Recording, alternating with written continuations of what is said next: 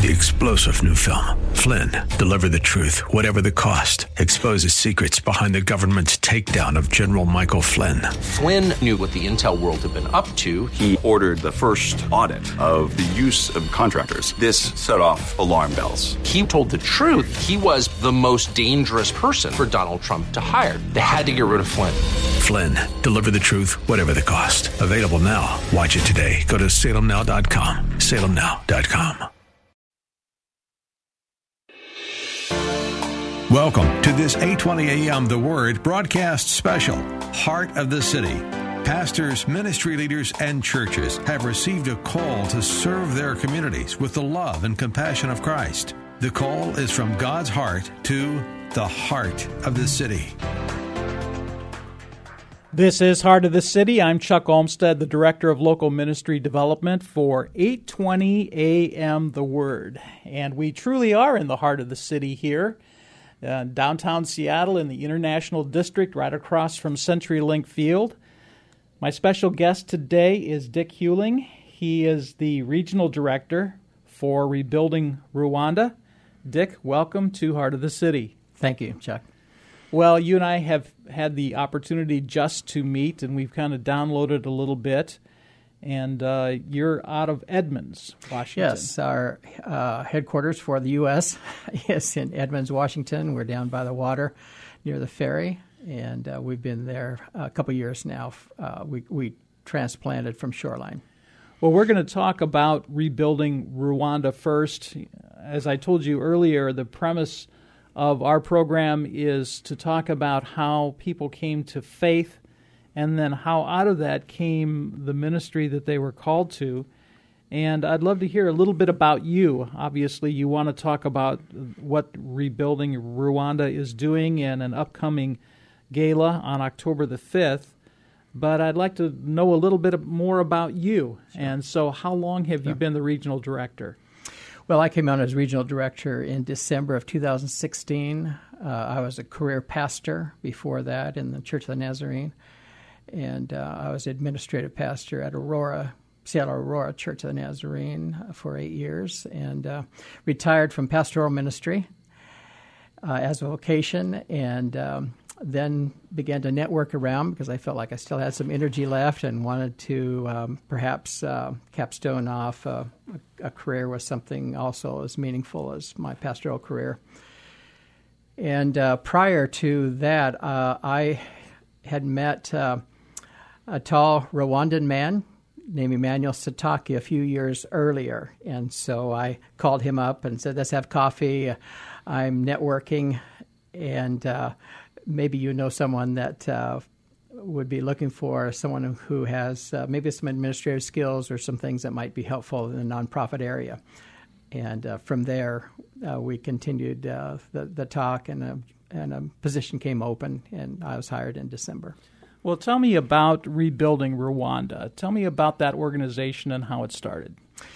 Well, it has its roots in the genocide 1994 in Rwanda, where a million were brutally murdered in 100 days. It was um, um, just a complete devastation of the country and the culture.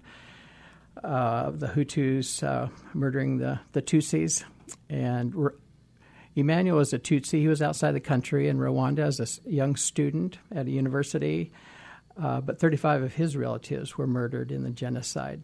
He came back in in 1996, among other things, to bury his relatives, but also uh, began to get uh, a heart for the orphans and widows that were wandering and, and uh, of course, a part of the devastation still. And he began a ministry of simply connecting orphans with widows hmm. and providing a home for wandering orphans. Well, talk a little bit more about that that uh, genocide that occurred in '94. I think people, I know I do. I you hear so much about so many different atrocities around the world that you forget about what really happened back then. Well, the tensions had been rising for decades among the the majority Hutus against the minority uh, Tutsis, and uh, it was a powder keg in the region. Uh, Rwanda kind of being the epicenter of that conflict, and um, more and more it began to boil over.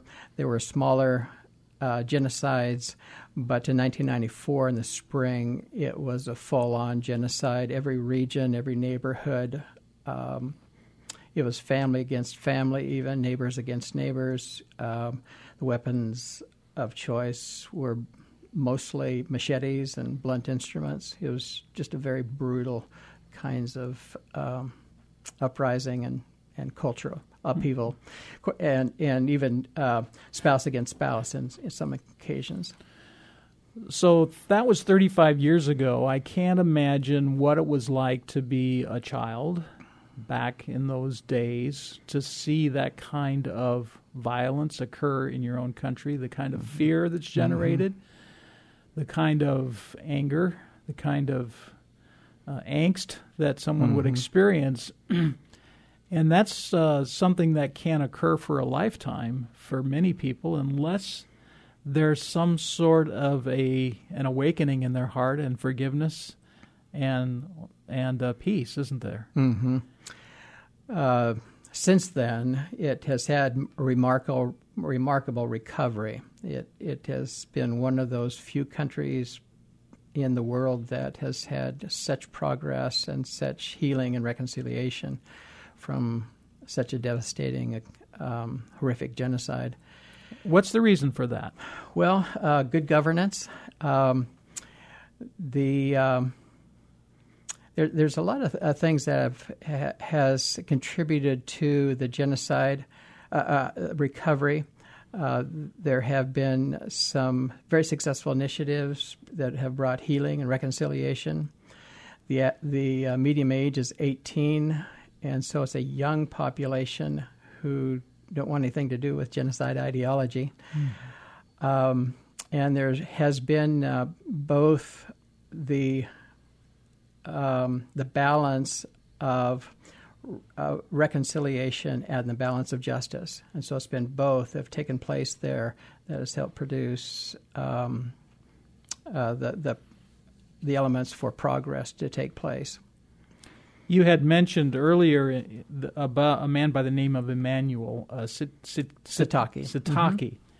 And uh, tell me a little bit more about his story. Well, he came back into the country in 1996, pretty devastated by uh, the loss of his family. He did find his mother eventually, who had survived and is still alive, and he found a sister that had survived. But uh, he took the passage in James 37 of taking care of the orphans and widows, and and that um, representing uh, good religion, solid religion, and he began to feel that was pressing upon upon his mind by God, and and uh, began the ministry of uh, bringing together orphans and widows and taking care of those. And then, as the orphans began to get older, then he began a sewing program, and that began the progress towards our vocational programs and emphasis. Mm-hmm. Well, there is that process of, you mentioned the word restoration. And when I asked you originally about uh, uh, rebuilding Rwanda, the idea of rebuilding means that there was something there of value and of use at the beginning. And so, what is it that you're wanting to rebuild in Rwanda? Well, uh, Rwanda is on a tremendous rebuilding project. It is rebuilding economically, it is rebuilding relationships, it's rebuilding its culture again, it's rebuilding its traditions again. Uh, it's uh, obviously rebuilding relationships among neighbors and communities again. But uh, one of the national goals and a critical piece of the rebuilding, and especially with such a young population that ha- has significant poor, all of our students come from poverty, is vocational programs. And we're right at the center of vocational programs. And so part of the rebuilding includes this piece of vocational programs, vocational education, and uh, we're very solid in, in vocational education. You know, as I've traveled, and I'm haven't traveled probably as much as you have into third world countries, But one of the things that I've noted is in dealing with children that are in extreme poverty is this idea of hope. And some of them don't even understand the concept of hope as far as what the future can be. They don't see any in the village that they live, they don't see any kind of example of, of someone being able to come out of that village. And uh, and so the idea of hope or a vision for the future uh, isn't always evident in a child's life. I'm interested by the fact that in uh, rebuilding Rwanda that you have a, a vocational training center called Hope. Mm-hmm. And that mm-hmm. really is an important name, isn't it? That that you are giving hope to someone who may be hopeless as far as vocational training, as far as their future is concerned. Yeah, it's a uh, it's a growing hope of those that we meet and and, and we tell about our school. Uh, and as you mentioned, hope um, for for many in poverty, and especially since the, the effects of the genocide are still around, it, it still affects our students. It, it, certainly affects whether they come from uh, a one parent family or, or no parents, or whether their parents um, have been um, uh, diseased uh, uh through the genocide and its after effects, or, or uh, suffer from other kinds of things. And so they grew up with very little hope of um, getting out of the, their station in life, out of poverty.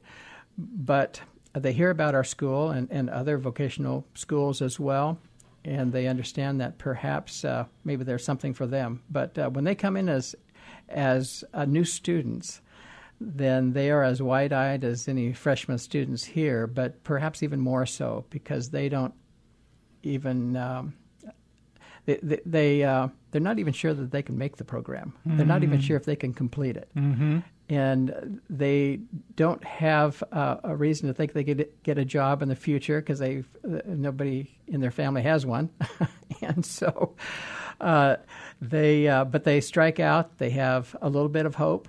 And it's remarkable how that grows. You can see it in the in the students as the years go on, in uh, their sense of accomplishment, uh, their sense of confidence, and by the time they graduate, it is uh, pretty f- full blown. It's remarkable to see. Well, tell me about some of the programs that are a part of Hope Vocational Training and how many centers are there? Well, we have two centers. Our main campus is in Kabuga, just outside the metro area of the capital city of a million, Kigali. And we have another extension program in a remote village, Rugunabari, but on our main campus, we have uh, six programs. Uh, our programs are government accredited vocational programs in culinary arts, in carpentry, in hairdressing, masonry, uh, sewing, and welding. And we graduate about 270.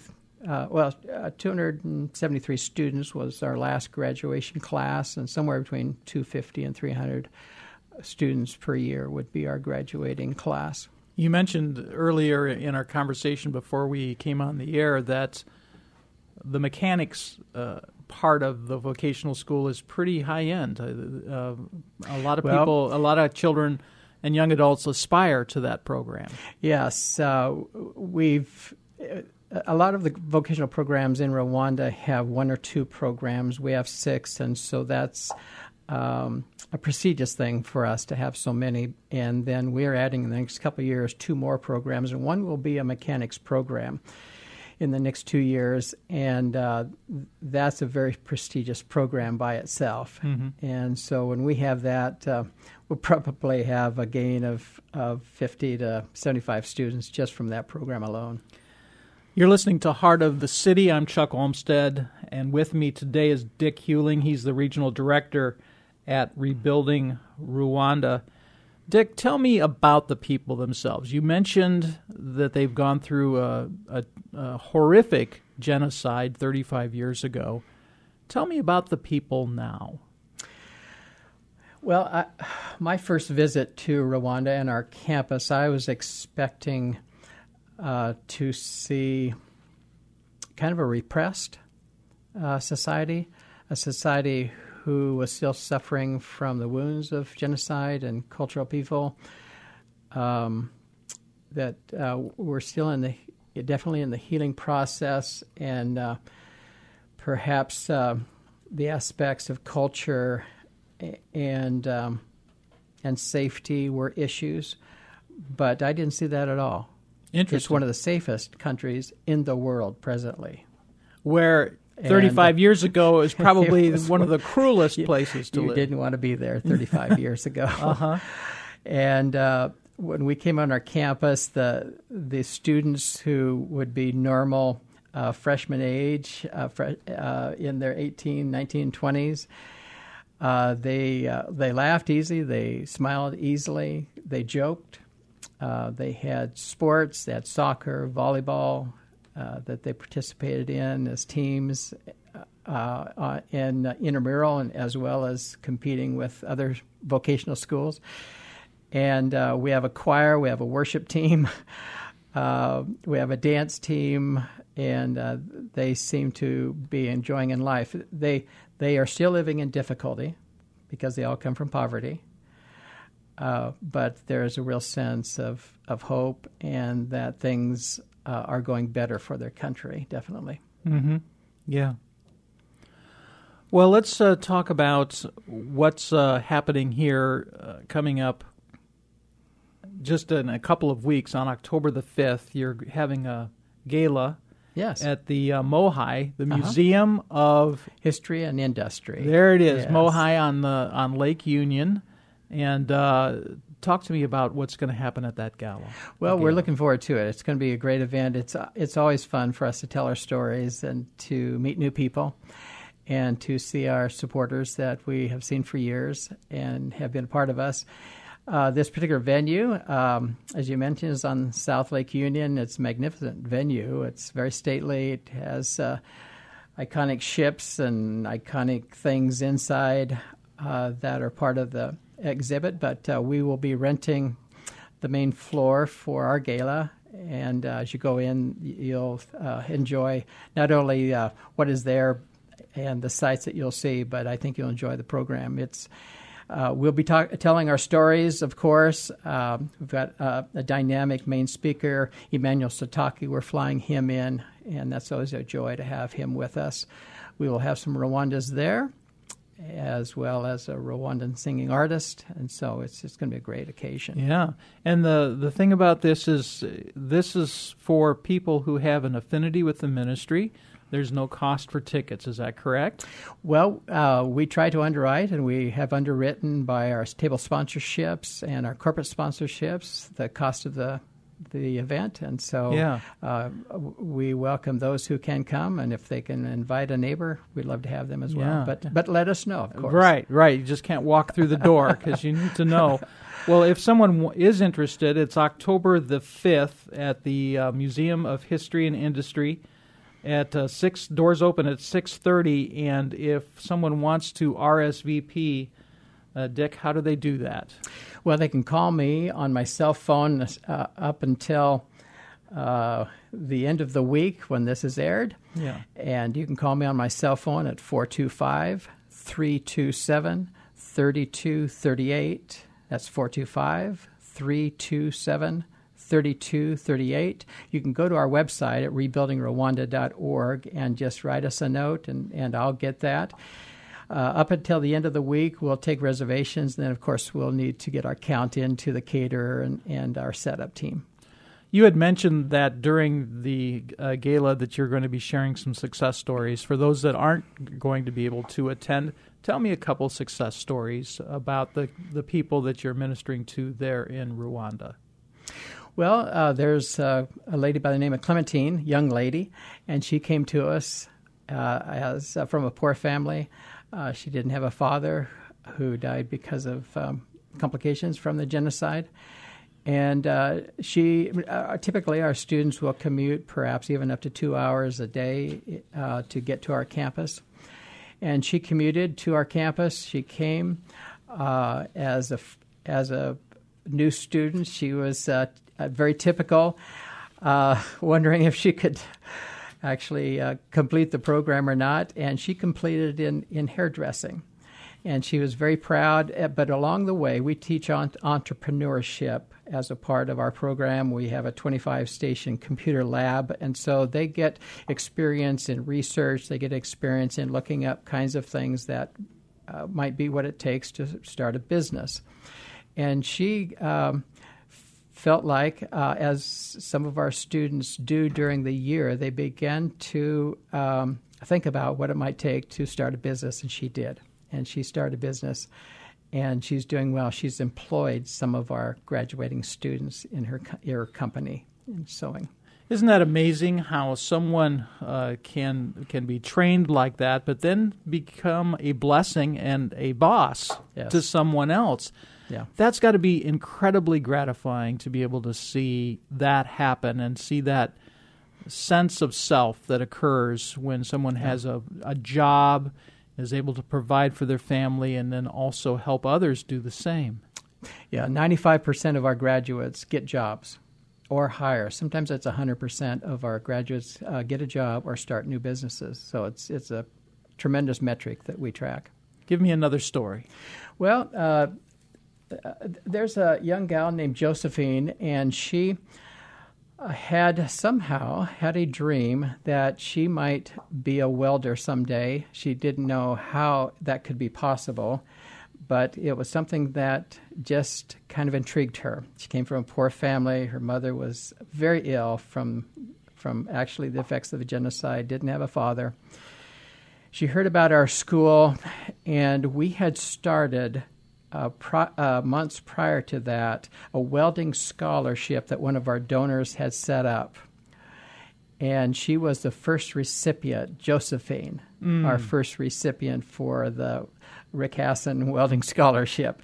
And she came, uh, that paid her way, and that's uh, what uh, gave, gave her the uh, opportunity was the Welding Scholarship. And she came, she graduated this year, and uh, she's employed, and this is her um, ability to not only help herself with uh, income produce uh, uh, living wage income producing job, but also to help her mother and uh, uh, even extended family.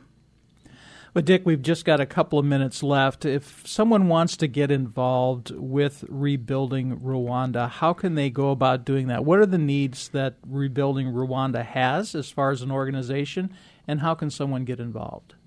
Well, one of the best ways a person can get involved, uh, they can certainly call me at 425 327 3238 and uh, I can meet uh, over coffee or lunch, and we can talk over some of the things that might uh, be coming up for us. It would be very helpful, whether it's working at an event. Uh, one of the really um, cool things that some of our supporters have done has been to open up their home, and we can do more or less kind of 101 kind of meetings. Uh, we have a media presentation that we can present, and and it's just um, this is who we are. This is what we do, and uh, God is blessing, and we're doing good in the world in the country of Rwanda, and um, uh, God, God is in it, and just wanted to let you know about what's what's going on. It's those kinds of meetings. Certainly, we can do small uh, fundraising meetings in homes as well. Mm-hmm. We've been speaking mostly about the vocational side of this, but I've got to believe that there are some spiritual impacts that are happening with the students that are there. Tell me a little bit about that.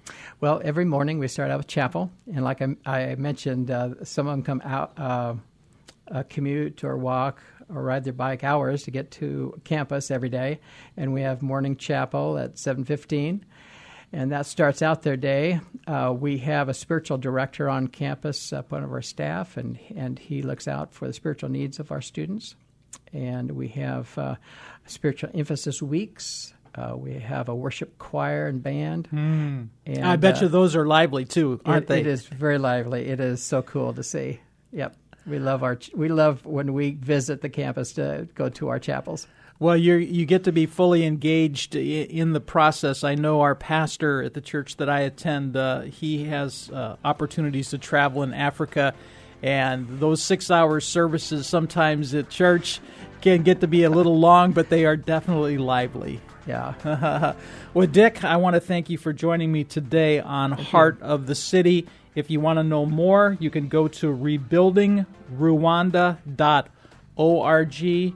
The Lord bless you today, Dick. Thank, Thank you you. for your good work in the continent of Africa. Thank you.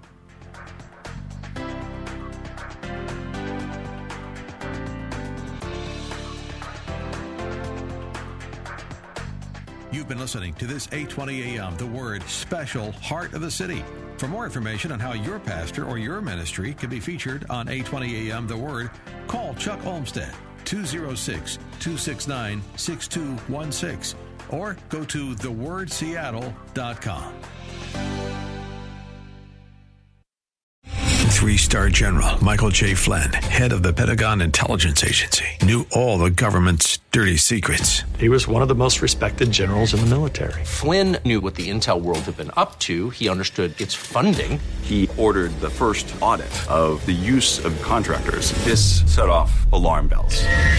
The explosive new documentary, Flynn, Deliver the Truth, Whatever the Cost, uncovers the facts behind this scandal. Flynn told the truth. He was the most dangerous person for Donald Trump to hire. I find out the worst enemy that I'm going to face in my life is right here in America. They took my assessment and they wanted me to change it. And I was like, I'm not changing it. They had to get rid of Flynn. With in depth interviews, archival footage, and never before seen personal records of the man behind the headlines. I just felt like I was drowning. Flynn, Deliver the Truth, Whatever the Cost. Available now. Watch it today. Go to salemnow.com. Salemnow.com.